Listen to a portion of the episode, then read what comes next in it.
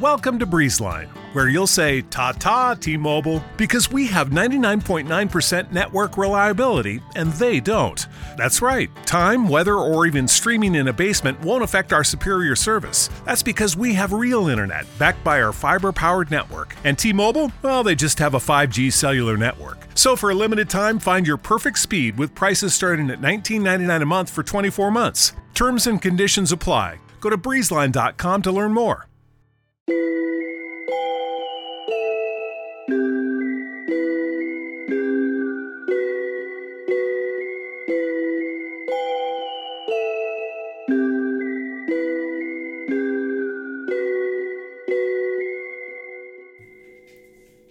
back to the Great Unsolved Podcast. I'm your host, Alexis, and this week we're talking about the Yuba County 5 disappearance and deaths.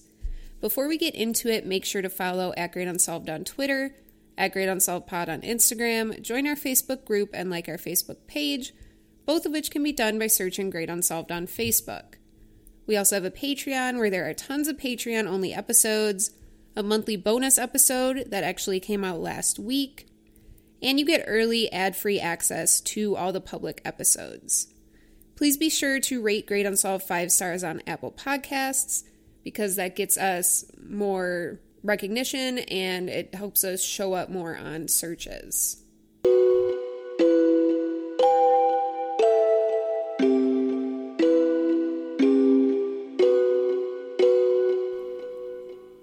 So let's get into the case of the Yuba County Five. On February 24th of 1978, five mentally disabled men planned to drive about 50 miles away to see a basketball game, but they never ended up returning home. Jack Madruga, his nickname was Doc, was 5 foot 11, 190 pounds, and 30 years old. He lived at home due to having no job at the time, but he was pretty independent, and it's said that he lived alone at different points throughout his adult life.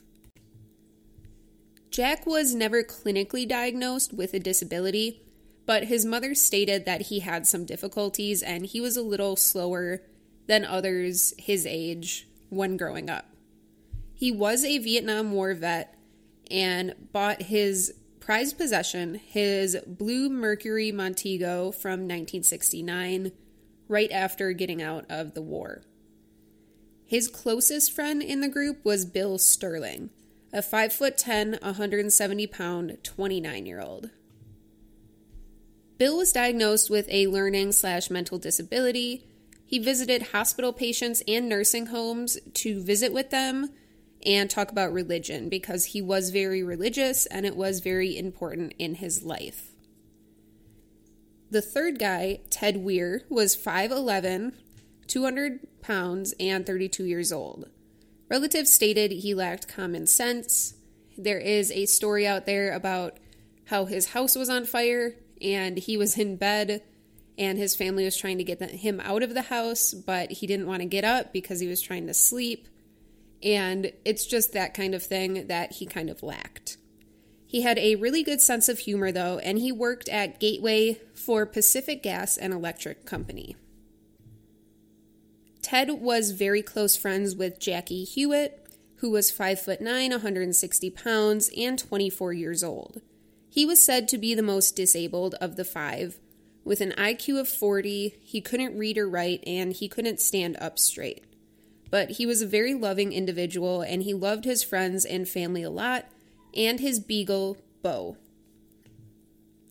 Before we get into the fifth guy, I would like to mention that all of these individuals lived with their parents, as that comes into play later in the case when they disappear. So the fifth man in the friend group was Gary Mathias. He was 5 foot 10 and 25 years old. He lived on the same street as Ted Weir, and he was said to be the last one to join the friend group about a year before all five men disappeared. He was an Army veteran discharged due to some drug problems, drug addiction, and some psychiatric issues. He was diagnosed with schizophrenia and needed to take meds daily, but often forgot. In January of 1973, he was arrested on AWOL charges from, you know, leaving the Army when he wasn't supposed to. In February of 1973, he was arrested for the attempted rape of a 17 year old, but this charge was later dropped. When he was in jail for this charge, a sergeant was moving him to a different cell just days after he was arrested, and Gary punched him in the face. Because of this, he was charged with battery of a police officer. And these were all said to be times when he was off his medication. It seems if he was on his medication, he was a stand up citizen and a good friend and family member, but when he was off the medication, he ended up getting into trouble. It's stated that at the very start of his psychiatric treatment, he would go off his meds and kind of go crazy, which obviously he got arrested a few times and it said he would disappear once in a while, but not for very long. But in 1976, he got a successful medication routine, and the doctor and Gary's stepfather swear he took his meds every day for two years leading up to the disappearance. So, now that we have a good overview of all five men that are victims in this case, supposedly victims in this case, we'll go more into that later. Let's look at the actual disappearance. So, February 23rd, 1978, four men, not Gary, which it's kind of unknown why Gary didn't go with them, but they went to Sacramento to practice for their Saturday basketball game. They ended up getting home at 10:30 p.m.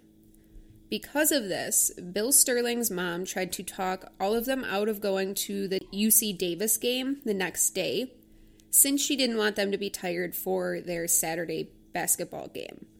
All five of these men played on a community basketball team for the mentally disabled, and they really loved doing it. And they were going to be in a big tournament game this weekend, so they didn't want to be tired either.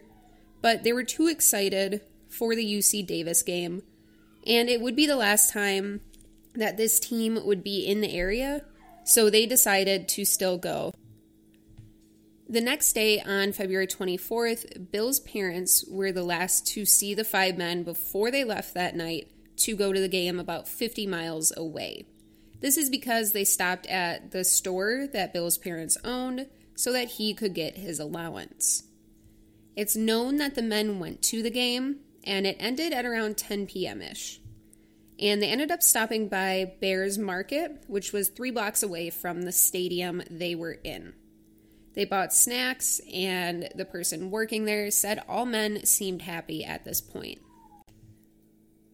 Just about four hours later, after the game ended and the men were last seen, Bill's mom woke up at 2 a.m. and saw he wasn't home yet, which obviously made her worried. They were supposed to be home quite a while before. She ended up calling Jack's mom and found out that he never made it home either. Ted's grandmother called Bill's mom at around 5 a.m. and confirmed that Ted didn't get home either. After confirming this, the grandmother walked to Gary's home and found that he was gone as well.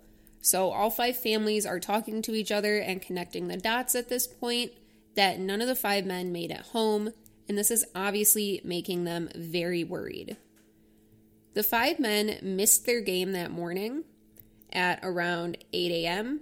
And Jack's mom called the police and reported all the men missing at around 8 p.m. They thought if the men got held up or something, they would definitely show up to their game because they were so excited about it, but they didn't. And that is when things really set in for the families. On February 28th, Forest Ranger Willard Burris stated he found Jack's car a hundred yards off of a graded road about two and a half hours away from Chico, where they had been for the game. This road was impassable in the winter due to snow, but at the time the men were thought to have abandoned the car, there was not a lot of snow on the ground. The car was right at the snow line and it was stuck and locked. But the ranger said it would have been very easy to push out from being stuck, especially if you had multiple men. And while these men were mentally disabled, they weren't dumb. They knew how to get a car unstuck, I'm sure. So it didn't make sense that they didn't just push the car out from where it was. It was also noted that one window was partially rolled down, the engine was fine, and the car still had some gas. One notable thing for the forest ranger was that the undercarriage of the car was unharmed. The deputy stated that this was impossible unless you knew the road, which Jack did not. And we say Jack because it was his car and he was very protective of it. So it's highly unlikely he willingly let anyone else drive. This was a bumpy gravel mountain road, so the undercarriage of the car, even if you knew the road, would likely be messed up. So, whoever drove this car, police thought, had to know the road really well and be driving fairly slow. This car was about 35 miles off the route they would have had to take from Chico back to Yuba, and it was all on mountain roads. The last six miles that the car drove was on unpaved service roads. This is not somewhere the men would have gone. They didn't know the area, they didn't know how to navigate the area, so there is no reason they would have been out there. Even if they took a wrong turn, once the roads became unpaved, the families were certain the men would have turned around knowing this was not the way they were supposed to go. Within the car, there were maps of California, where they were, candy wrappers, milk cartons, and a marked up Davis game program, as well as other Davis game programs. This is kind of how we know they did, in fact, go to the game. Authorities immediately began searching the area. On March 1st, just a day later, searches with snowmobiles began. Helicopters and four wheelers also joined the search to make navigating this wilderness easier. There were about 40 men involved in the search.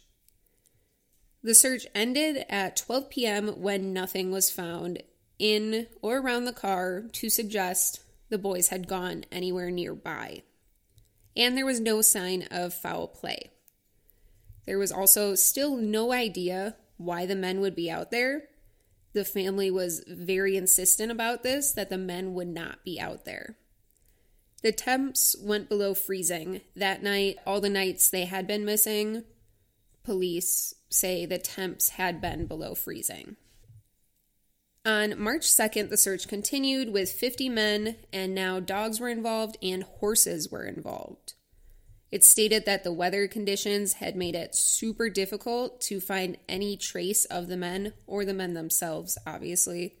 And there was no indication that the men had been in the car when it was abandoned. Now, this kind of sounds spooky if the men weren't in the car, who had the car? But I mean, there's not really any indication once you leave a car that you were in the car, even if it was your car. So I don't find this that weird because they can't verify they were in there, but they can't verify they were not in there. This is the day that Joseph Schons, S C H O N S, 55, became a witness. He states he was out on the road the same night the boys disappeared. He actually had a cabin up there in the mountains and he was kind of scoping it out to see if he would be able to bring his wife and daughter to the cabin that weekend. He was probably just making sure there was not too much snow, that they could drive it, that they could get there and get back home safely.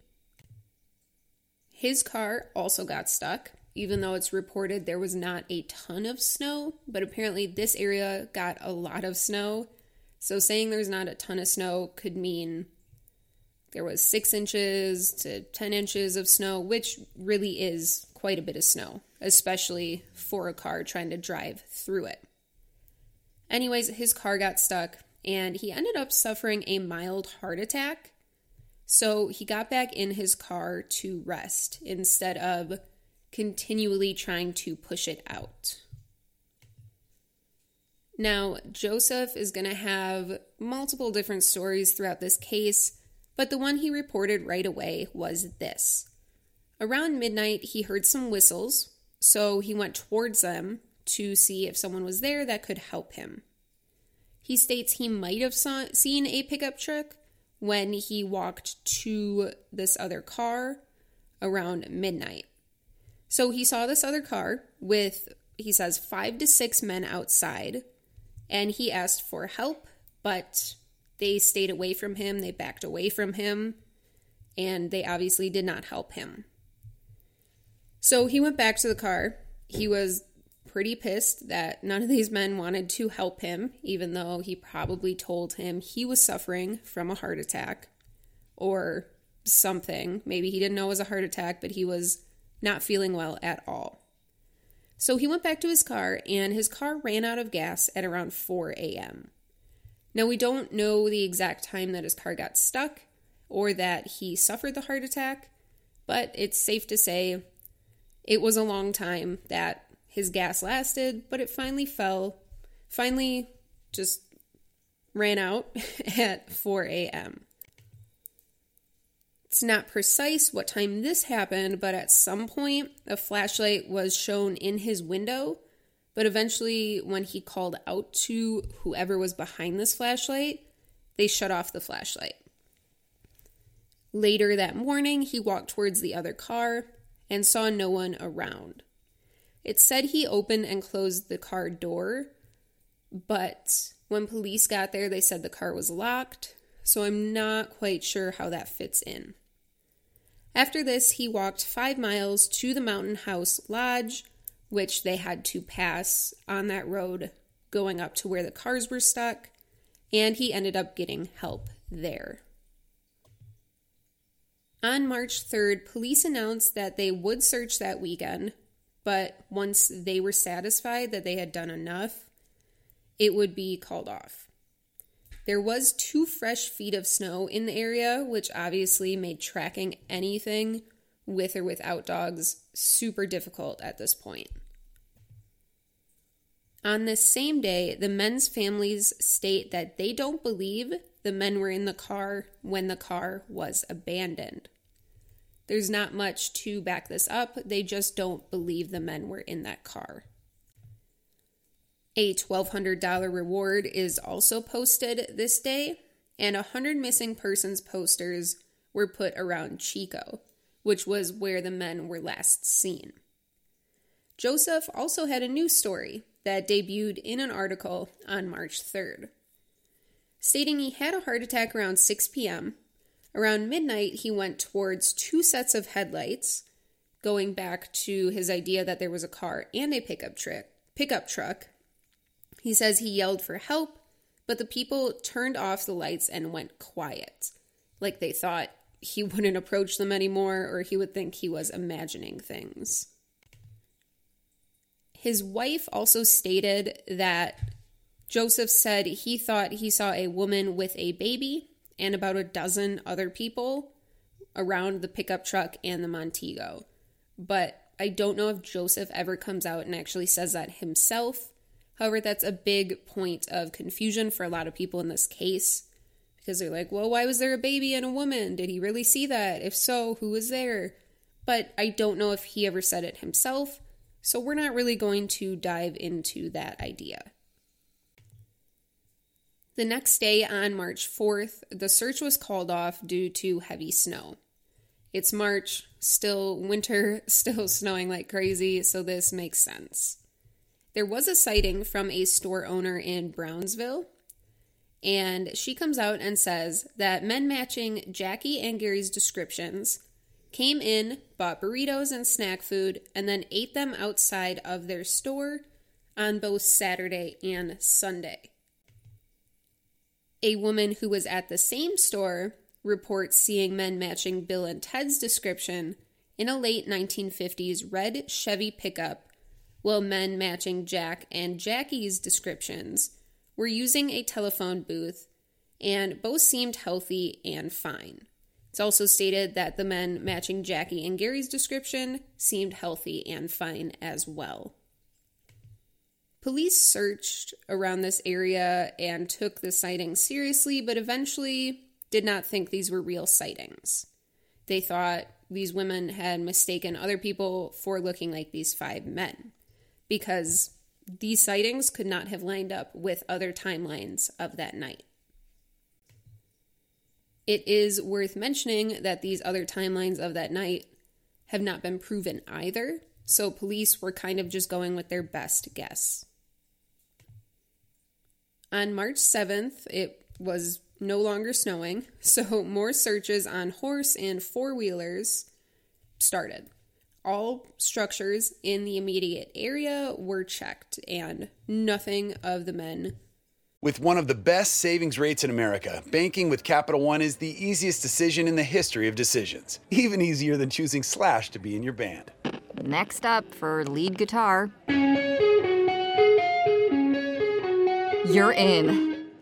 Cool. yep, even easier than that. And with no fees or minimums on checking and savings accounts, is it even a decision? That's banking reimagined. What's in your wallet? Terms apply. See CapitalOne.com slash bank for details. Capital One and a member FDIC. Was found. Police also state that there was no evidence of foul play at this point in the case. On March 8th, police went to a cabin just west of Forbestown due to a red pickup being parked outside. And this has to do with the sighting of the men with a red Chevy pickup. But this lead went nowhere. It was probably just someone with a red pickup truck who had nothing to do with the case whatsoever. March 9th was the last real day of searching until the weather cleared, and forest rangers would continue to keep an eye out after this last big search, but there wouldn't be a ton of big searches until the weather was better. By this point, the parents of the men were 50 50 split on if the five men were dead or alive. This is 13 days about after they went missing, so the 50 50 split does not surprise me. 11 days later, on March 20th, about five miles from where Jack Madruga's car was found, four pieces of goldish orange cloth was found tied to a tree, and there were footprints nearby.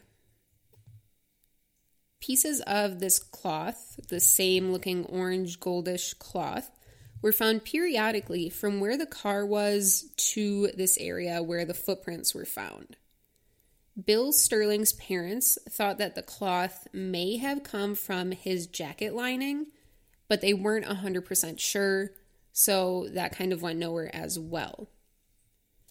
On May 13th, locals, or a local, states that his dog picked up a scent of human remains about five and a half miles south of the area where the car was found. 25 deputies searched for about 12 hours that day, sticking poles deep in snow to look for bodies that might have been buried by the recent snowstorms. Police ended up finding nothing, but they did state that the men at this point were most likely deceased. On June 4th, quite a while later, a few people on motorcycles stopped outside of a service trailer near the Zinc campground. They noticed a broken window in the service trailer, so they went to look inside, and what they found was disturbing. They noticed a body covered in sheets, and it was obviously a dead body, so they notified authorities immediately. This is when Ted Weir was found. Initial reports stated he died of exposure, and this trailer was about five miles from the car if you're doing a straight line, or 12 miles from the car by road.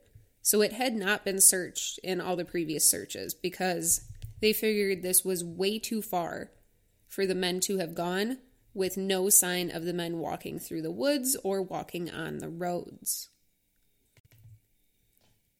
Later, during his autopsy, it was found he died of pulmonary congestion due to exposure. This is similar to pneumonia, and there was no evidence of foul play here. He was thought to have survived for about a month for sure and up to 13 weeks, which is a little over three months, which is really astounding when you think about how long they've been gone and how extensive the searches were. Ted was found fully clothed. He had suffered gangrene from frostbite and lost five toes. He also had lost about 80 pounds, which is how they estimated how long he had been alive. There were eight sheets over him, and originally they thought maybe he was trying to keep warm, but because of the frostbite on his feet, it is noted he would not have been able to wrap it around his own feet because of the intense pain. Also, these sheets were tucked around his body. So, if his arms are inside the sheets, you can't tuck yourself in. There was a partially melted candle next to him. But it is worth it to note that there was firewood and paperback books and a heater with fuel or in the trailer, but none of it was used. The broken window was right by the bed that Ted was in, and it had not been covered. So that was super odd within itself. There were open ration cans around the room, but there was a whole other cabinet of ration cans that had not been touched.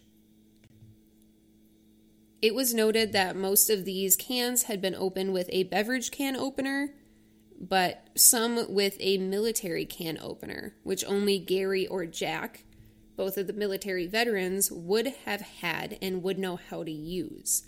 Apparently, these can openers are super confusing.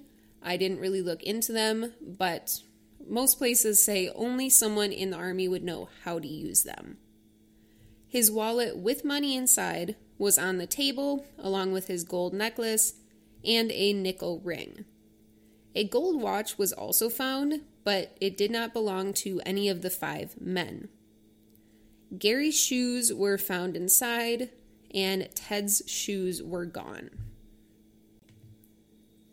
Police found it really odd that there was no effort to heat the area, put on warmer clothes, or eat what they needed to survive, even though all of these things were available within that trailer. And the weather was said to have been able to kill them within three hours of being outside. So police were super skeptical that the men walked from where the car was found to this trailer. It stated the last time someone went to this trailer before the discovery of Ted was on February 23rd, the day before the men went missing, because a snowcat went there to clear snow off the roof so it didn't collapse in on itself.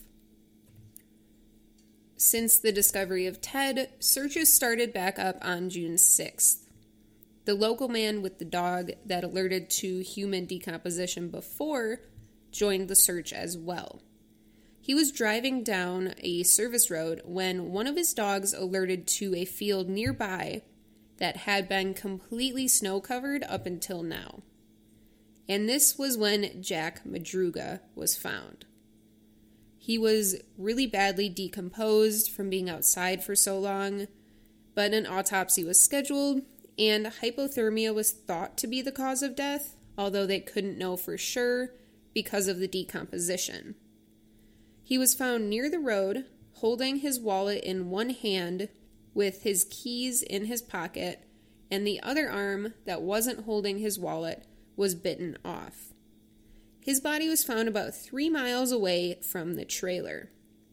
There were blankets, a flashlight, and a lighter from the trailer that were found going from the trailer to the body.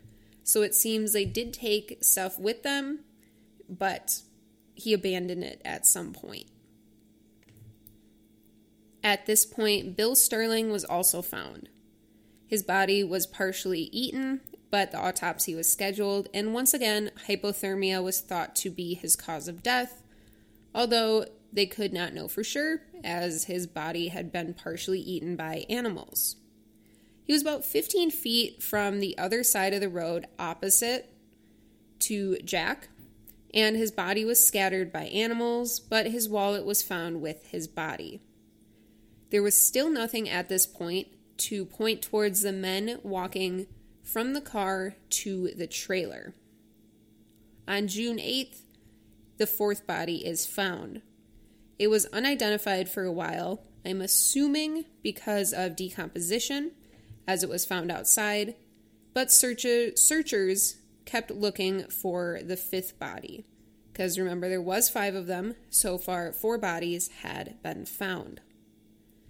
It was later found that this fourth body was the body of Jackie Huett. Once again, hypothermia was thought to be the cause of death, but I'm assuming they couldn't identify him because of how bad decomposition was. So they couldn't really figure out the exact cause of death. He was found two miles away from the trailer under a manzani- manzanita bush. Don't know how to pronounce that.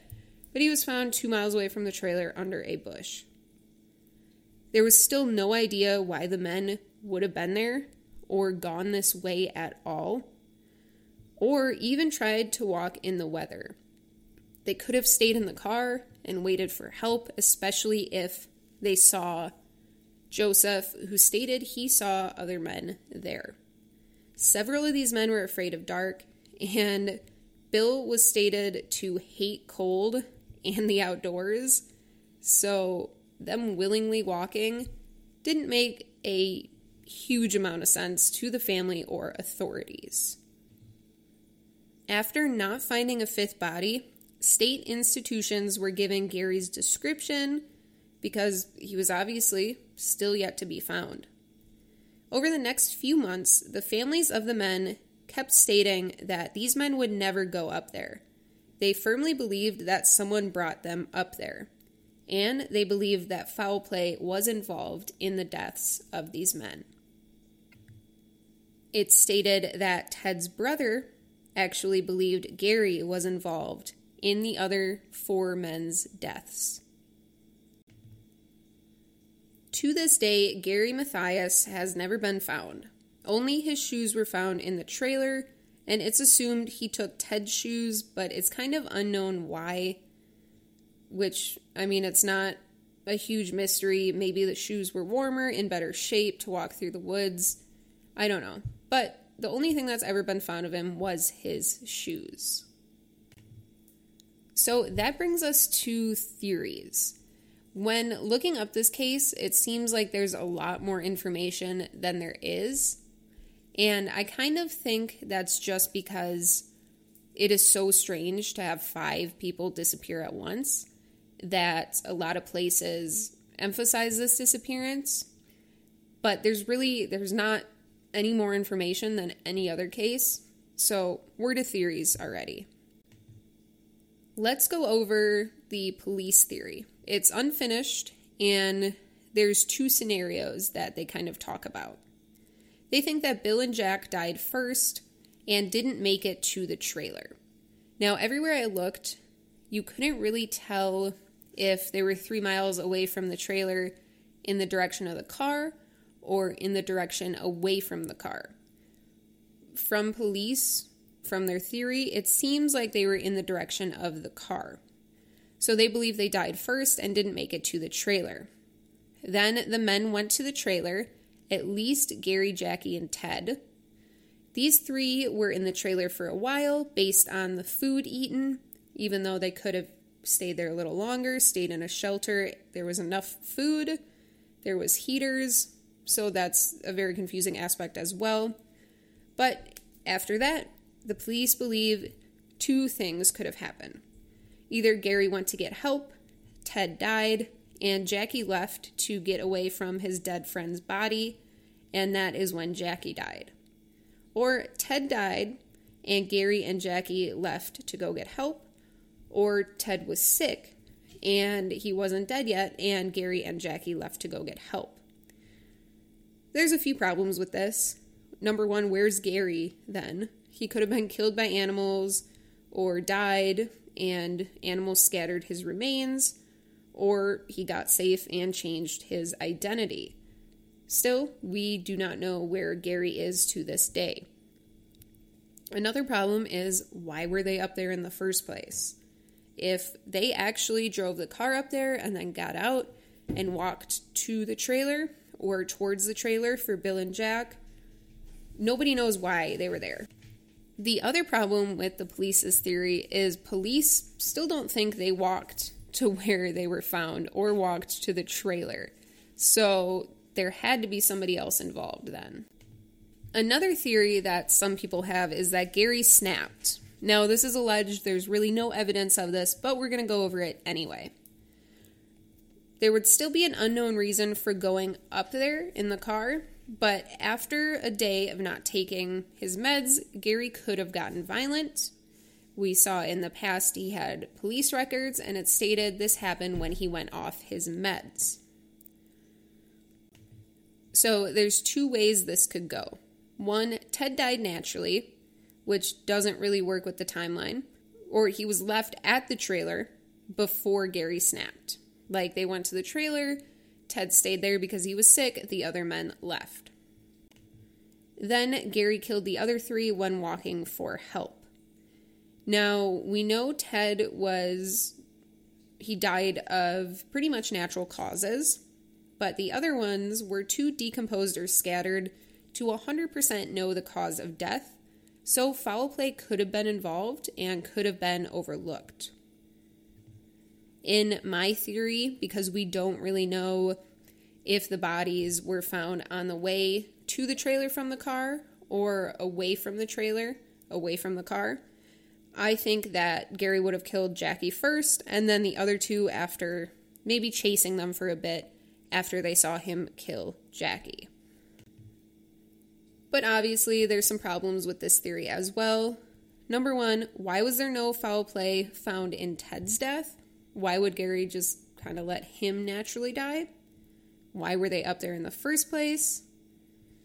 Police still don't think they walked to where they were found. So, how'd they get there if Gary was the culprit in this case? And where's Gary? If he was disappearing, why would he not take the other men's wallets or at least their money and valuable things unless he was really kind of not thinking straight at this time?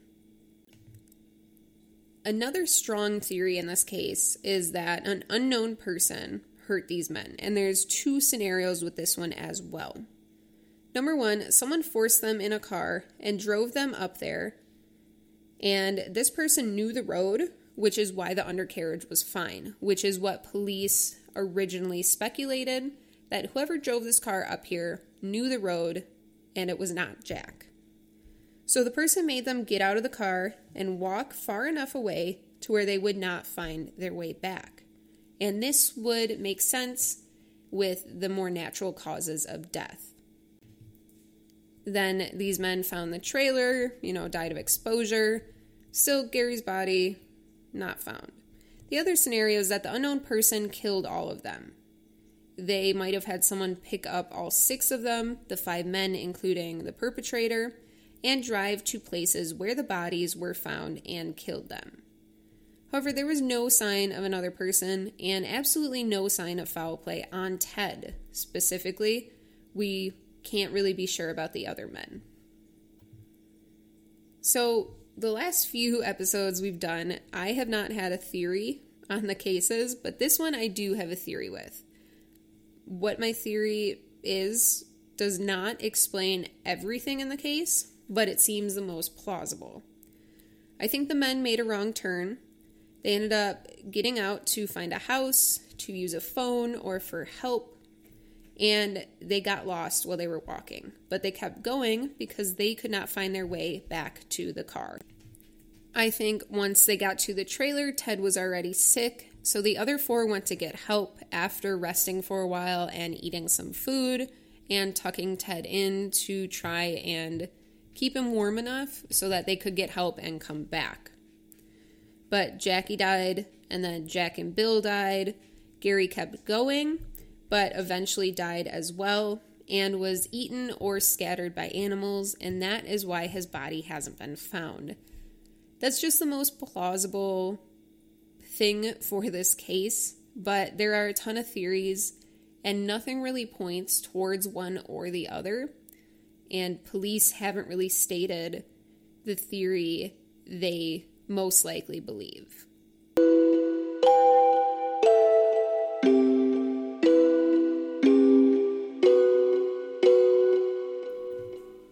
Thank you for going over the case of the Yuba County 5 with me. Before we end this episode, make sure to follow us at Great Unsolved on Twitter, at Great Unsolved Pod on Instagram, join our Facebook group, and like our Facebook page, both of which can be done by searching Great Unsolved on Facebook. We also have a Patreon where there are tons of Patreon only episodes, a monthly bonus episode, and you get early ad free access to the public episodes. Also, please be sure to rate us five stars on Apple Podcasts as it gets us seen more. And I've spent four years of this podcast not asking for reviews because I don't know, it didn't occur to me that it mattered so much, but it does. So if you have the time, please give us a five star review on Apple Podcasts. Stay safe and have a great rest of your week.